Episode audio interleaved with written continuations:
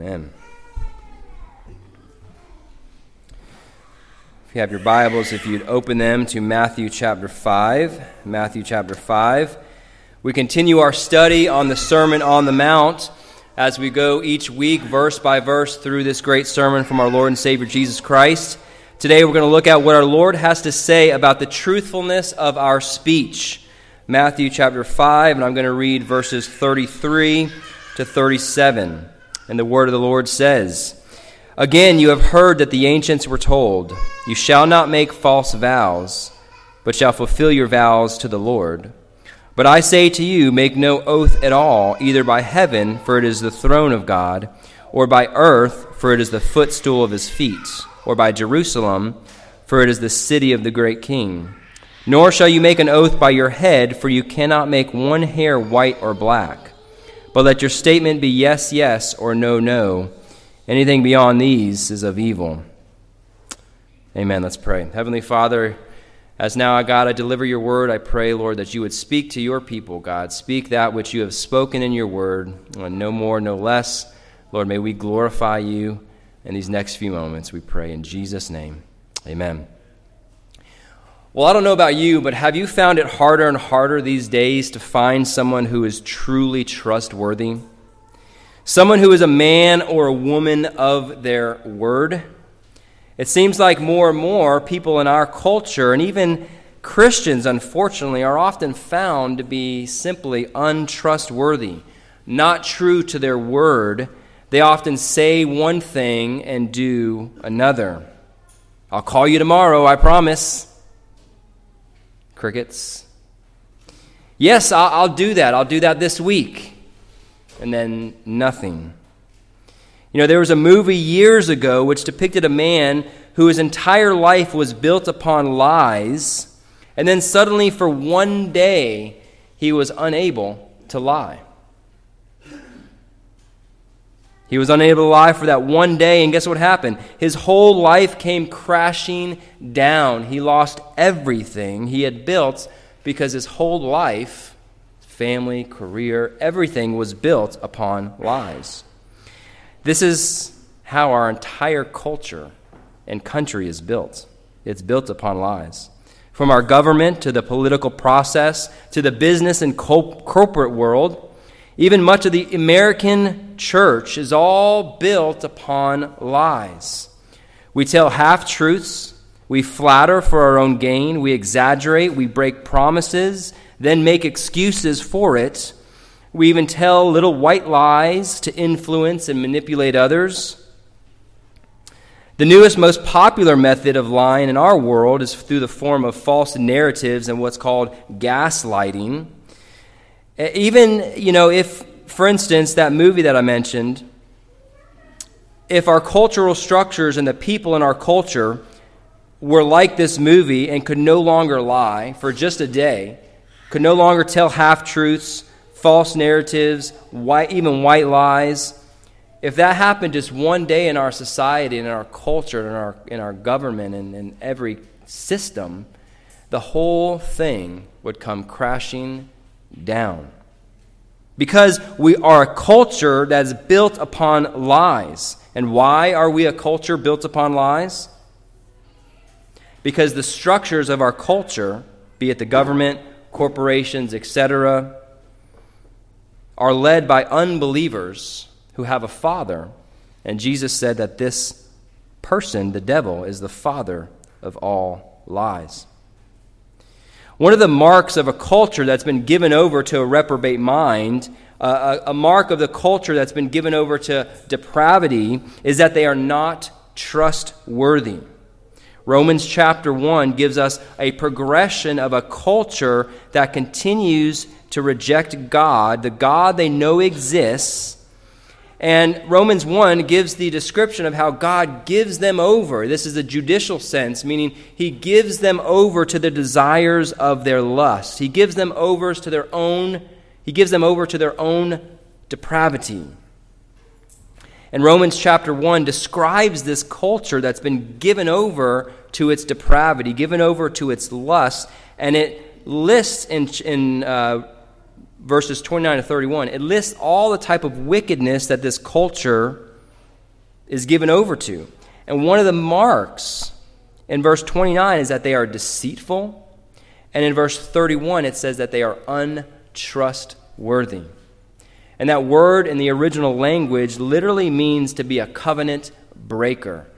It's not being a society true to its word. It's not being a people who are a man, men, and women of their word. Furthermore, one of the distinct marks on all of mankind under the curse of sin is that they have a lying and deceitful tongue. They have a lying and deceitful tongue. Paul in Romans 3, again, under the inspiration of the Holy Spirit, speaking for God, in Romans chapter 3, Paul brings the entire human race into the courtroom of God. He puts them on trial, and he declares all of mankind guilty before a perfect and holy God. Verse 10, he says, There is none righteous, not even one. There is none who understands. There is none who seeks for God. All have turned aside. He's talking about all of mankind have turned aside. Together they have become useless. There is none who does good. In case you thought there was one, he says, No, not even one. This is apart from the grace of God all of mankind, apart from the regenerating work of God in a person, all of mankind has been declared guilty because of sin. But Paul doesn't end there. The very next verse, he describes all of mankind. And the first way he describes the guilt of mankind is by their mouth. Look at what he says. This is verse 13, Romans 3:13. There, he's speaking about the man, all of mankind guilty before God. He says, Their throat is an open grave. With their tongues they keep deceiving. The poison of asps is under their lips. This is a, this is a poisonous snake. The first way that Paul describes the guilt of mankind is through, through his mouth. Okay? the throat. Paul is saying that when mankind opens his mouth, it's as if there's a tomb, a dead tomb, spewing out death from their mouth. Their tongues they keep deceiving. That's the first mark of the guilt of mankind. And in the book of James, he said, Whoever is, not, whoever is able not to stumble with what he says, he is a perfect man. That's James chapter 3, and verse 2. Friends, our speech and what we say is a very serious matter to God. And we would do well to pay attention to this topic, and we would well do well to pay attention to this verse today. Because of the sin of mankind in the area of uh, lack of truthfulness in speech, God, in His righteous and holy law in the Old Testament, He regulates speech by implementing the use of vows and oaths which were to be used on a rare occasion and where it was warranted. The Jews of Jesus' day adulterated the original intent of oaths and vows, and in order to cover their system of lies, they invented their own system which appeased their conscience to be able to lie and make false promises and not be guilty. In our text today in Matthew chapter 5, Jesus once again rebukes the Pharisaical traditions and upholds the original meaning and intention of God's law. And once again, Jesus strikes at the heart of the matter, which is the heart. So let's look at our text. Again, Matthew chapter 5, verse 33. He starts by saying, Again, you have heard that the ancients were told, You shall not make false vows, but shall fulfill your vows to the Lord. Those that haven't been with us over the last few weeks, this is the fourth illustration of six illustrations that Jesus gives beginning in verse 21 to first correct the Pharisaical legalism uh, the, from the Pharisees. He was correcting the traditions and the misinterpretations that they took of God's law. And he uses these illustrations to show how the Pharisees' standards for living were inadequate, they were only external. They completely twisted the external outworkings of the law and ignored the inward the inworkings and the purpose of God's law to strike at the heart. Uh, Jesus also uses these illustrations to show the original intentions of God's law, God's Old Testament law, which have universal application. Now, what I mean by that is Jesus wasn't just giving these six illustrations to correct these six things that they had heard, right? He says, You heard, you shall not commit murder. You heard, you shall not commit adultery, but he who commits adultery starts in the heart. You heard that it was said uh, about divorce, and now we're talking about oaths. And then he talks about an eye for an eye, a tooth for tooth. And then he talks about loving your neighbor, hating your enemy. Those six illustrations, he's not just correcting those six things that they misinterpreted, but Jesus is laying down universal principles for the Old Testament law, which he says in back in verse 17 that he did not come to destroy. He did not come to destroy the law, he says. And he says, I tell you the truth, not one smallest stroke, not one smallest letter shall pass from the Old Testament law until all that happens will happen. God's law was never meant to be only external. God's law was never meant to be legalistic. God's law was always meant to be a matter of the heart. And it was always meant to show us how wicked our hearts are, to drive us to Christ, to drive us to repentance. The law is like a mirror, it's to be used to show how far away we are from God's standard of righteousness so that we would seek Him in repentance and faith. As I've done in the first few illustrations, I will begin with the external issues and address and work our way to the internal. Okay, so we're on the fourth illustration. Jesus addresses the topic about oaths and vows. The first thing we need to address and to understand, to understand Jesus' words, are the theology of oaths and vows, because this verse is often misunderstood as a 100% prohibition of all oaths and vows as God has prescribed in his Old Testament law. So this is the first point I wish to show you in the text is that this, excuse me, Jesus rebukes unlawful swearing. We should therefore take oaths and vows very seriously. Now, as I mentioned, because of the fall of man, you can start very early in the, in the Bible to see that God Himself swears. God Himself not swears in a curse word, but He takes an oath and God used oaths for mankind because of our sinfulness, because we are so apt to tell lies and not tell the truth. God implemented oaths and he regulated man's speech so that, as it says in Hebrews 6, that an oath is to be taken to end a dispute. And we're going to get into that a little bit more.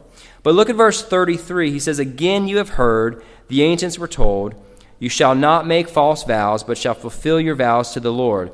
But I say to you, make no oath at all, either by heaven, for it is the throne of God. Then he goes on and gives these other illustrations. This is not a prohibition against all oaths. Jesus is not prohibiting all oaths. Historically, the Anabaptists and the Quakers, hundreds of years ago, they took this passage to say, You're not allowed to ever take an oath in a court of law. You can't take an oath you know, marriage vows, forget, forget those. Uh, they misinterpreted these passages as Jesus, uh, saying that Jesus is um, prohibiting all oaths. He is prohibiting, and he's telling them to stop making your illegal oaths. And so you'll see as we dive into the passage that Jesus is actually bringing out the original intention of the law and striking at the heart of the matter, which is a deceitful heart speaking deceitful lies. The first thing we see with the text here is that he says, Again, you heard that the ancients were told. Now, this is the same way he opens up all illustrations. He says, You heard that it was said, you heard that it was told, uh, as opposed to, it, he's not saying you heard that it was written. He's not, he's not correcting his very word, he's not correcting the Old Testament law. The second thing to, to see in this text is where he says, you heard that it was told, You shall not make false vows, but shall fulfill your vows to the Lord. That term and that sentence is found nowhere in the Old Testament. So when Jesus is quoting Scripture, he quotes it word for word. If you look when Jesus is in the, in the wilderness being tempted by the devil, he says, You heard it was written, man shall not live by bread alone, but by every word that proceeds from the mouth of God. He quotes the Old Testament word for word. But here, where it says, You shall not make false vows, but shall fulfill your vows to the Lord, that's found nowhere in the Old Testament. But it does allude to such texts as Deuteronomy 6:13, Leviticus 19:12. But because again Jesus does not give a word for word quotation of the Old Testament text, it's another proof and shows me that Jesus is dealing with the Pharisaical legalism and the oral traditions by correcting it and upholding the Old Testament law. Then Jesus says, But I say to you, make no oath at all, either by heaven, for it is the throne of God. And then he gives the other examples. Don't swear by, by the earth, for it is the footstool of his throne. Don't swear by Jerusalem, for it is the city of the great king. Don't swear by your head, you can't make one hair white or black. So Jesus was rebuking the unlawful oaths that they were taking. They were taking uh, oaths in everyday common situations, and they were doing it in a way that was not according to God's law. If Jesus was negating and prohibiting all oaths, well, you have a big problem on your hands if you take that position. Because all throughout the New Testament itself, the New Testament is has a plenty of examples to give to us of oath taking. Paul himself. In Galatians chapter 1, Paul puts himself under an oath in verse 20 by saying, he says, I assure you before God I am not lying. He takes an oath. Before God I am telling you the truth, he says. Romans 1 9, he does this again. For God is my witness. He's invoking an oath which is simply attesting to your truth under the judgment of God. That's what an oath is. That's what Paul does here in Romans 1, chapter 9. He does it in 2 Corinthians uh, chapter 1. He swears by God's faithfulness that his yes was yes and that his no was no. He says, as God is faithful. Then in verse 23 of the same chapter, he calls God as his witness. He says, I call God as witness to my soul that to spare you I did not come to Corinth. See, what was happening in, in 2 Corinthians was Paul told the church of Corinth that he was going to come visit them years before. And then he doesn't come visit them, and he, get, he gets this letter. So he's telling them that I didn't have double talk. I wasn't lying to you back then. I really was going to come to you. And he calls God as his witness. He gives himself an oath. He says, I call God as my witness to my soul that to spare you I did not come to you again. Because he had written another letter to rebuke them and was giving them space to repent. So he was given an oath to say, I meant what I said. I was going to come, but then y'all sinned and we're all messed up. So I sent you a letter to give you space and time to repent before I came again. Revelation chapter 10, verse 6, John says that an angel gave an oath. It says, An angel swore by him who lives forever. So again, if you take the position that Jesus says, you know what, we should never take oaths, we should never swear by, by God, okay? And I say, I say that in a, in a, a reverent way, not just swearing, right? Uh, like an oath in the court of law, uh, you know, taking vows before God when you're married. If you take the position that Jesus is outlawing all oaths, you have problems with Paul, you have problems with Revelation, and most importantly, you have a problem with Jesus himself because Jesus himself swore under oath. I don't know if you knew that. But look with me Matthew chapter 26. We're going to look at this. This is the biggest, I would say, proof text, if you will, on Jesus not contradicting himself and how he is not prohibiting all oaths, just the illegal oaths that they were taking. Matthew 26, verse 59. Now, this is during his trial. He's getting ready to be crucified. It says, Now the chief priests and the whole council kept trying to obtain false testimony against Jesus so they might put him to death. They did not find any, even though many false witnesses came forward. But later on, two came forward and said, This man stated, I am able to destroy the temple of God and rebuild it in three days. The high priest stood up and said to him, Do you not answer? What is this that this men are testifying to you? But Jesus kept silent. And the high priest said to him, So Jesus is silent. He's not answering their question. So the high priest, who is the civil authority, you get, he's like the judge in the matter. He has the authority from Rome to, to judge these matters. He is the civil magistrate. And he says this in verse 63 I adjure you by the living God that you tell us whether you are the Christ, the Son of God. Now, your version may not, may not exemplify what that word means, but the word in the Greek language that was written, I adjure you, means I force you under an oath. That's the exact terminology. The high priest, the civil magistrate, forces Christ under an oath, and he says, By the living God, I force you under this oath to tell us, Are you the Christ? Are you the Messiah, the coming one? the anointed one? Are you the Christ, the Son of God? And Jesus, what does he say? Wait, wait a second. Time out. Didn't y'all hear what I said on the Sermon on the Mount? I can't do this oath because I said we can't take oaths. No, Jesus didn't do that. What did he do? He answers them. He answers them. He says, You have said it yourself. Nevertheless, I tell you, hereafter you will see the Son of Man sitting at the right hand of power and coming on the clouds of heaven. He not only answered, he gave him a description that's actually found in the Old Testament about the Messiah, about the Christ, and says, That's me. So he, under oath, claims to be Christ, the Son of God. So you can't have that position and be consistent with Paul, John, and our Lord and Savior, Jesus Christ. So he answered under oath as God as his witness. So again, Jesus was not prohibiting all lawful oaths. What he was prohibiting was rash, frivolous, and often deceptive oaths in everyday conversations. That's what Jesus was addressing here. And this is what the Jews had reduced the matter of oaths to.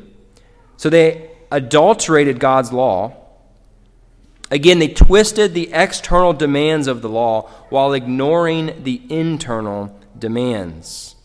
So, what does the Old Testament teach about oaths and vows? Well, just real briefly, I want to read from our Confession of Faith, the Baptist Confession of Faith. It actually has a chapter on oaths that's very edifying, and I'm going to read a little portion of it. It's paragraph 1 of chapter 23. It says, A lawful oath is a part of religious worship wherein the person swearing in truth, righteousness, and judgment solemnly calls God to witness what he swears and to judge him according to the truth or falseness of it. Oaths, also known as swearing, are to be made under the name of God alone, Deuteronomy 6:13. They're to be made in truth, obviously truth, righteousness and judgment under God because you know God is the only one that can discern the heart of man. So you're given an oath under God that what you are attesting to or what you promise to do is actually true. It's a very serious matter. Oaths are to be made in a very serious, or they're to be made solemn in a, in a sense of solemnness because it's very serious. Leviticus 19:12 says you shall not swear falsely by my name so as to profane the name of your God. I am the Lord. So when you attest to what you're saying under an oath under God Almighty, it's a very serious matter. And if you swear falsely by his name, the word of God says you have profaned the name of God, the God who created all things, who gave you life and breath also, oaths are to be made in plain language without equivocation or mental reservation. What I mean by that is you ever heard somebody who broke their promise and then they, well, that's not what I really meant when I said that, right? Because when they made that promise, that vow, that oath, they made it in such a way where the, the language was sort of obscure. That way, when they break it, they can go back and say, hey, that's not what I really meant. So, oaths are to be made in plain language. Psalm 24 4 uh, prohibits swearing deceitfully. You're not to swear or make an oath deceitfully. Oaths were and always should be a very rare and religious exercise. Religious meaning you're swearing and making an oath under the God Almighty. So it is a very religious uh, exercise. And again, as I mentioned earlier, oaths are to be given as confirmation. Uh, anything like that, oaths are to be made under God to attest to the truth of the matter. Well, to illustrate, I want to illustrate how serious believers took oaths in that day. Turn just a few chapters uh, over to Matthew chapter 26. Matthew chapter 26. You know Peter's denial. He denies Christ three times, right? The, the rooster crows, he sees Jesus, he weeps bitterly, right? We know those were tears eventually leading to repentance. But yet, have you ever thought about the depths of his despair when he realized he denied Christ three times? There's something in there that I think we often miss. Look at Matthew chapter 26, starting in verse 72. After he had denied Christ once, verse 72 says, And again he denied knowing Jesus with a what? With an oath with an oath. He said, I do not know the man. He put himself under the judgment of God and denied his Savior with an oath. And then keep reading. A little later, the bystanders came up and said to Peter, Surely you too are one of them, for even the way you talk gives you away. Then he began to curse and swear. Now, that doesn't mean he started saying bad words, okay? When he began to curse and swear, he began to further his oath by calling down a curse upon him that if he's lying, may God curse him. I do not know this man. Peter, being a believer, falling into sin, denying Jesus who died for his sins, puts himself under oath, swears, brings a curse upon him that he doesn't know this man. And immediately, it says, a rooster crowed, Peter remembers that what Jesus said about the rooster crowing, before the rooster crows, you'll deny me three times. And he went away and wept bitterly. Can you see now? It wasn't just the denying of Christ, it was denying. He put himself under an oath. That's how serious he understood God's law with oaths, the judgment of God bringing upon you. So I hope that helps put in perspective the seriousness of an oath. Now, a vow, a vow is to be made to God. Uh, a vow is not to be made to any creature, but to God alone. And vows are to God alone because He is the only one worthy of such a commitment. Vows to God are to be taken with all holy fear and reverence. According to Deuteronomy 23, vows are actually optional. You don't have to make a vow to the Lord. But it says, when you do make a vow to the Lord, you shall not delay to pay for it, for it will be sin in you, and the Lord your God will surely require it of you. However, if you refrain from vowing, it says, it will not be sin for you. So you can actually make vows to the Lord. But even those are very serious matter and should not take, be taken lightly. You know, when someone comes to Christ, they actually take the Lord's name as a vow. They are actually repenting of their sins, putting their faith and trust in Jesus Christ. And the root of a vow to the Lord actually comes back to the third commandment Thou shalt not take the name of the Lord thy God in vain. You shall not in vain profess Christ. You shall not in vain profess your life to God through repentance and faith in Christ. Ecclesiastes 5 5 says, Better not to take a vow than to vow rash, rashly and not pay your vow. So we should never very lightly, God, God, if you just help me out with this, I'll do this. God, if you just help me out with this situation, I promise to go to church more. God, if you help me out with this situation, I'll read my Bible. Okay, those are rash vows that you ought not to be taken because vows are very serious in the eyes of the Lord. Now, let's take this to the Jewish traditions that were taught. We see the lawful oaths, we see lawful vows. Jewish tradition said this when oaths or vows were to be made based on any other thing other than the Lord Himself, such as swearing by heaven, earth, swearing by your head, swearing by the temple, Jewish tradition actually taught that you're exempt from guilt of perjury if you are found to be lying or break your vow. Look again at verse 33 in our text. He says, You heard it was said, You shall not make false vows, but shall fulfill your vows to the Lord. Sounds like that's right. That's what the Old Testament teaches. But their focus was on the wrong thing because they were deceitful men. They said, Oh, look, you have to pay your vows when they're made to the Lord. So, let, so um, we're going to create this system where if we make a vow or an oath to something else other than the Lord, then we're not guilty if we break it. And there's actually early rabbinic writings that are found that actually state that. That someone, if someone lies under oath, if they made the oath to the temple or they made a vow, you know, according to this or that, anything but God, they were actually found not guilty.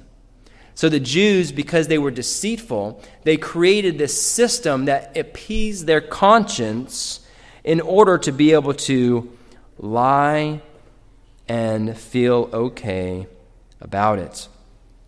They thought, as long as I don't make the vow oath to the Lord, I'm not guilty of it. And this became common practice to the Jews of Jesus' day. So instead of oaths being rare during that time, instead of them being serious, practiced in a solemn way, under God as witness, they use oaths in everyday common speech. And because their speech was marked by habitual untruthfulness, they had to make these frivolous oaths to try to add weight to their words. You know, you ever met somebody that you know they constantly lie? And then when they say, hey, look, I'm going to tell you the truth right now, right? You're like, oh, okay, that means all the other times you're telling a lie, right? Uh, or I swear, you know, I swear to God, you've heard that before, right? People's everyday language. When somebody has to go out of the way to say, hey, listen, I'm going to really tell you the truth now, it means they're lacking credibility and they probably have a pattern of deceitfulness and lying. Well, that's what the Jews were doing.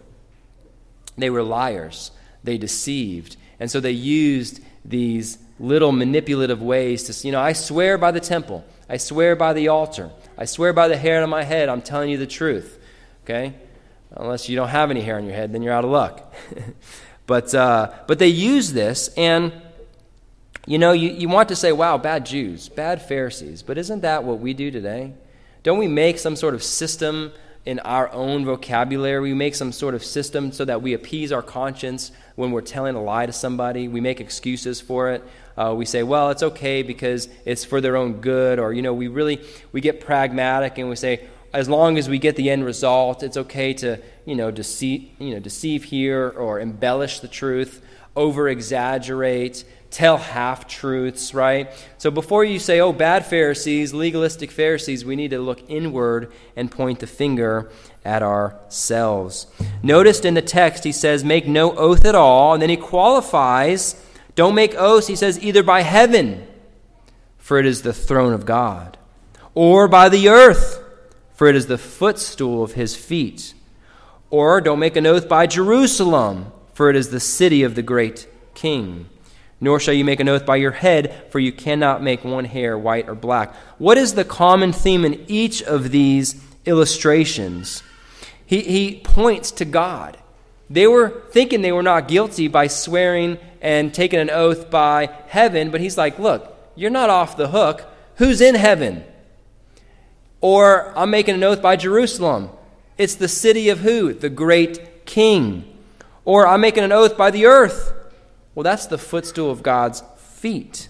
In other words, Jesus is saying, you know, you Jews, you think you're exempting yourself by not swearing under God, but you're in fact indicting yourself when you swear by heaven or by earth or by Jerusalem, because God is the maker and creator of all of those things. Jesus says something similar in Matthew chapter 23. You don't have to turn there. But in, the, in his series of woes upon the Pharisees, he says something similar when he says, You blind guides, you, you say whoever swears by the temple, that's nothing. But whoever swears by the gold in the temple, is obligated. The Jews were making these distinctions that didn't exist in God's law. And Jesus is saying, whoever swears by the altar swears by everything on it. And then in our text, ultimately, who made the altar, right? It's God. So you're not off the hook just because you're trying to create this system to appease your conscience and swear by other things. You're still uh, guilty. Lies were commonplace in that day as they are today. So Jesus is saying again, you're not guilty, or um, excuse me, he says, wait a minute, you are guilty. Not only are you guilty of lying, but you're guilty of invoking an oath as God as your witness to your lie. So you're only adding to your guilt. But, friends, the focus was on the wrong things. And that the title of my message, if you saw it, it says to vow or not to vow. That is not the question. Jesus is not talking specifically only about vows there, or an oath. Their focus was on the wrong thing. Just as the text before on divorce, their focus was on the procedures of divorce, and they could get divorced for anything as long as they wrote a certificate. Their focus was on the wrong things. Their focus was on the details of when and where you're guilty of breaking an oath or a vow when their focus should be on the truthfulness of their speech. And your focus, when you come to this text, ought not to be, hey, should we take oaths? Should we not take oaths? Your focus ought to be on the everyday truthfulness of your speech. Now, this brings me to my next point. That first one was long, but the next two are brief, okay? The next point is this because Jesus is the truth, his people must be people who speak truthfully. This is what he says here. If you look at the text, verse 37, he says, But let your statement be yes, yes, or no, no. Let your statement be yes, yes, or no, no. And statement in the Greek is a singular word. It's logos, it means word. Let your word, not just your words, He's not saying not just let your words be yes, yes, no, no. He's saying let your word be yes, yes, no, no. Singular. You ought to be marked as a person who is truthful, who tells the truth. You ought to be a person of truth. He says anything beyond this, meaning anything beyond creating a system where your mind and vocabulary appeases your conscience to lie, is of the evil one. God's people ought to be clear, transparent, and truthful in your everyday speech. James in chapter 5, verse 11 says the same thing when he rebukes his Jewish audience of the same type of oath making. And he says, Make no oath at all. He says almost the same thing Jesus says. And at the end of his passage, he says, Let your yes, yes, and your no be no, so that you do not fall under judgment. And that's what the Jews were doing. They were, they were swearing by all these other things and falling under the judgment of God, not just for lying, but by invoking the name of God in their lies. Jesus himself is the truth, John 14, 6. Jesus is full of grace and truth, John 1, 7, uh, 14. Did you know of the seven things that are an abomination to God? Two are related to untruthful speech. Two of them, Romans 6, it says, There are six things that God hates. Yes, seven are an abomination to God. Two of the seven have to do with untruthfulness of speech. Verse 17 says, Haughty eyes he hates, a lying tongue is an abomination to God. And then verse 19 the sixth thing that is an abomination is a false witness who utters lies. A false witness who utters lies. Jesus said the devil is the father of all lies. Why is he the father of all lies? Why does God hate lying so much? Take you back to the garden. The serpent comes to Eve. What does the serpent say to Eve? Has God really said? Eve says, God said not to eat this fruit. Has God really said? So, what is a serpent doing to the character of God? The serpent was slandering the character of God. The serpent was deceiving Eve by making God out to be a liar. God did not really say. God just wants to hold back what he has in store for you. God just wants to hold the good things back. You shall surely not die. God's line is what essentially the serpent was saying to Eve. God hates lies. That's why the devil is the father of all lies. So if you claim to be a child of God and you're living in a state of lying, God is not pleased. God is not pleased. Lying lips, in fact, are an abomination to the Lord, as said again in Proverbs 12 22. We are commanded to keep our lips from speaking deceit. I said around the table this morning that God gave you two guards for your mouth your teeth and your lips. Use one of them. Okay? A lying tongue hates those it crushes, and a flattering mouth works ruin. Proverbs 26, 28. Matter of fact, God destroys those who speak falsehood and abhors deceitful men. Liars have their place in the lake of fire, according to Revelation 22 15. Outside of heaven, it says, are the dogs and the sorcerers, the immoral persons, the mur- murderers, and the idolaters, and everyone who loves and practices lying. Friends, I hope this gives you an idea of what God thinks about lips that tells lies. And lies could be more than just a flat out lie. It could be bearing false witness against your neighbor. It could be slandering somebody uh, saying things that aren't true about someone. It could be half truths, concealing certain facts so that other people have a false view of reality. That's called deception. Uh, embellishing or exaggerating the facts to manipulate or influence others is a form of lying. Even flattery can be a form of lying if it's used, if it's, if it's uh, un uh, out of impure motives, if it's not really true, just flattery to try to get what you want, it could be deceptive. Jesus in our text says, No, let your yes be yes, let your no be no. This has the idea of what you say should be in accordance with reality. What you say should be in accordance with reality.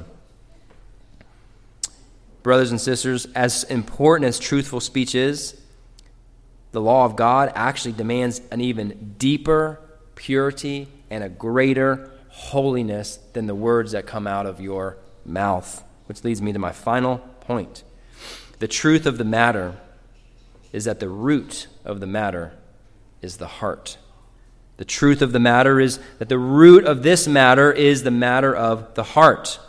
Out of the abundance of the heart, the mouth speaks. Jesus said that in Matthew 12, 24 and Luke 6, 45. So if lies come out of your mouth, that is an abomination to the Lord, as he says, but it reflects what's inside your heart. Why do men and women lie? Why do we lie and deceive? Well, the truth of it, the Bible says that the heart is more deceitful than anything. Jeremiah 17, 9. It is desperately sick, it says. Jesus says, What comes from the heart is what makes a person unclean, and what comes from the heart, he says, is deceit and slander. Mark 7 22. So, again, friends, Jesus in our passage strikes again at the heart. Have you noticed that? In each of these illustrations in the sermon, this fourth one, again, he strikes at the heart. The ultimate issue wasn't the external conformance to the law of God, but the internal heart purity and your internal motives. Why do you lie? Why do you tell half truths? Why do you deceive? Well, there's only one of two things. Either you are not saved and you don't have the power of the Holy Spirit to be truthful. God hasn't worked in your life. He hasn't regenerated your heart. You haven't repented of your sins and come to Christ alone for salvation. You haven't put your faith and trust in Christ alone. Or maybe you are saved, but you still struggle with lying because you lack trust in God. You lack trust in God. And this is what happened to Abraham, I believe, in Genesis chapter 20. You don't have to turn there. But what is you know the story? He lies to Abimelech. He goes with his wife Sarah and he lies to this king Abimelech about Sarah. He says, "This is my sister" because he was afraid that the king would come take his wife, kill him, and make Sarah his wife. He was afraid. And this was actually after he was saved. He lied once in Genesis 12, more than likely before he was saved. But now in Genesis 20, he's lying again, doing the same thing. And you know the story Abimelech is visited by God and says, You're about to, you're a dead man because that's his wife. And he says, Well, the innocence of my heart, I didn't know. So he returns Sarah to Abraham and says, Why did you lie to me and bring this judgment upon me? And what does Abraham say? He tries to cover. Well, she she is my sister. She's my half sister, you know. So I was kind of telling you the truth. Again, that's a half truth, is a whole lie. And he did this because he did not trust God. God had gave them the promise that there would be a seed through Sarah, that his seed uh, Isaac would come, and he did not trust God, and he lied to try to save, to be pragmatic and save himself. So, does this describe you? Do you find yourself lacking trust in God that you feel the need to lie, tell half truths, exaggerate to get your way, tell white lies?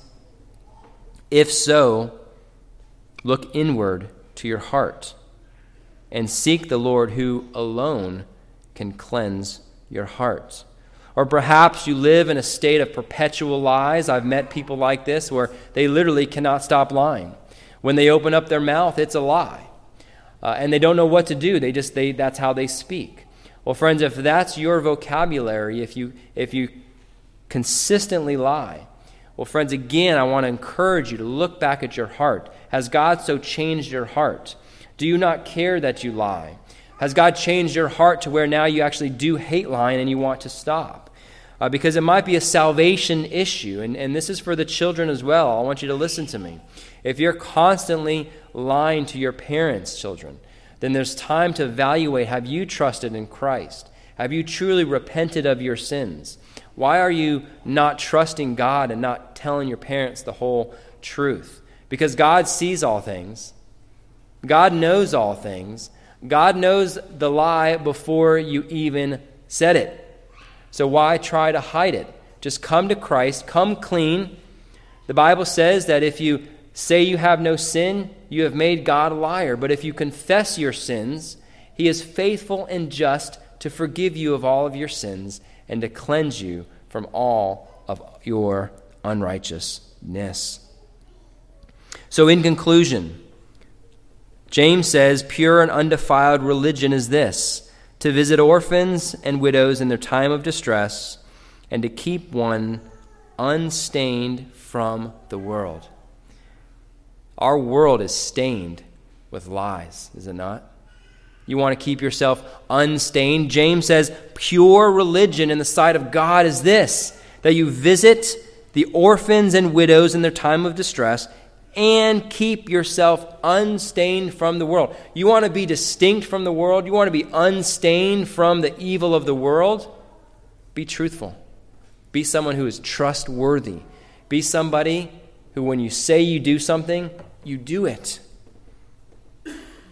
God's people should be known for being people of truth, people who are trustworthy, people who keep to their word and who do not deceive, do not slander, people who are honest in their business dealings, people who are honest in their vocational pursuits, people who are honest in their ministries. And oaths and vows are to be rare, they're to be made and taken seriously in accordance with God's word. And finally, friends, Jesus says, I am the way, I am the truth, and I am the life. No one can come to the Father but by me. In Colossians, it says, In Christ are hidden all the treasures of wisdom and knowledge. In Christ is all truth. Truth that you cannot find out in the world because the world has completely denied the truth. The only thing the world knows absolutely is that there's no absolute truth. Somehow they know that. But Christ is truth. You can know the truth, and the Bible says that the truth will set you what? Free. It will set you free from your sin. It will set you free from your lying and deceitful heart. But you have to come to Christ with a broken and contrite heart, the Bible says. So, from the youngest to the oldest, I want to encourage you if you have not come to Christ with a broken heart in repentance and faith, the Bible says today is the day of salvation, not tomorrow. You're not promised another day. Again, from the youngest person who's listening to the oldest, evaluate your life. Has Christ changed you? Have you come to Christ and put all of your faith? Have you repented of your sins? Meaning, have you agreed that your sins are displeasing to God and that you cannot inherit any righteousness of your own? You're not good enough to go to heaven. You can never do anything good enough to go to heaven according to God's word. And that's why we have to fall our whole self upon Christ and put all of our faith, all of our trust in Christ and what He did on the cross, dying for our sins. What He did when He lived, He never told a lie, even as a child. Can you believe that, kids? Jesus never told a lie. Why? Because He's fully God, He's fully man. He lived the life that you and I have to live to go to heaven. That's the only way we can go to heaven based upon our own works. But God provided another way. If you to repent of your sin and trust in what Christ has done and Him alone, the Bible says you shall inherit eternal life. You will be saved. Let's pray. Heavenly Father, we thank you so much. Lord, thank you that you are the truth. Father, that you showed us what it meant to live a life full of grace and truth. Father, I pray for all of those that are in Christ here that you would help us to be people that are trustworthy, people of the truth, God. And Lord, I pray for those who have struggled in this area, God, that habitually sin by lying and they don't even know why. God, convict our hearts. Help us to see how much you hate lying, Father. Help us to trust you, Lord, and be truthful. And Father, if there's anybody here, God, either listening or here physically that have not put their trust in you, pray, God, that you'd use your word, use the gospel, God, uh, to bring them to Christ, Lord, that they would be born again. And Lord, we thank you we pray that you would give all, get all the glory and honor. In Jesus' name, amen.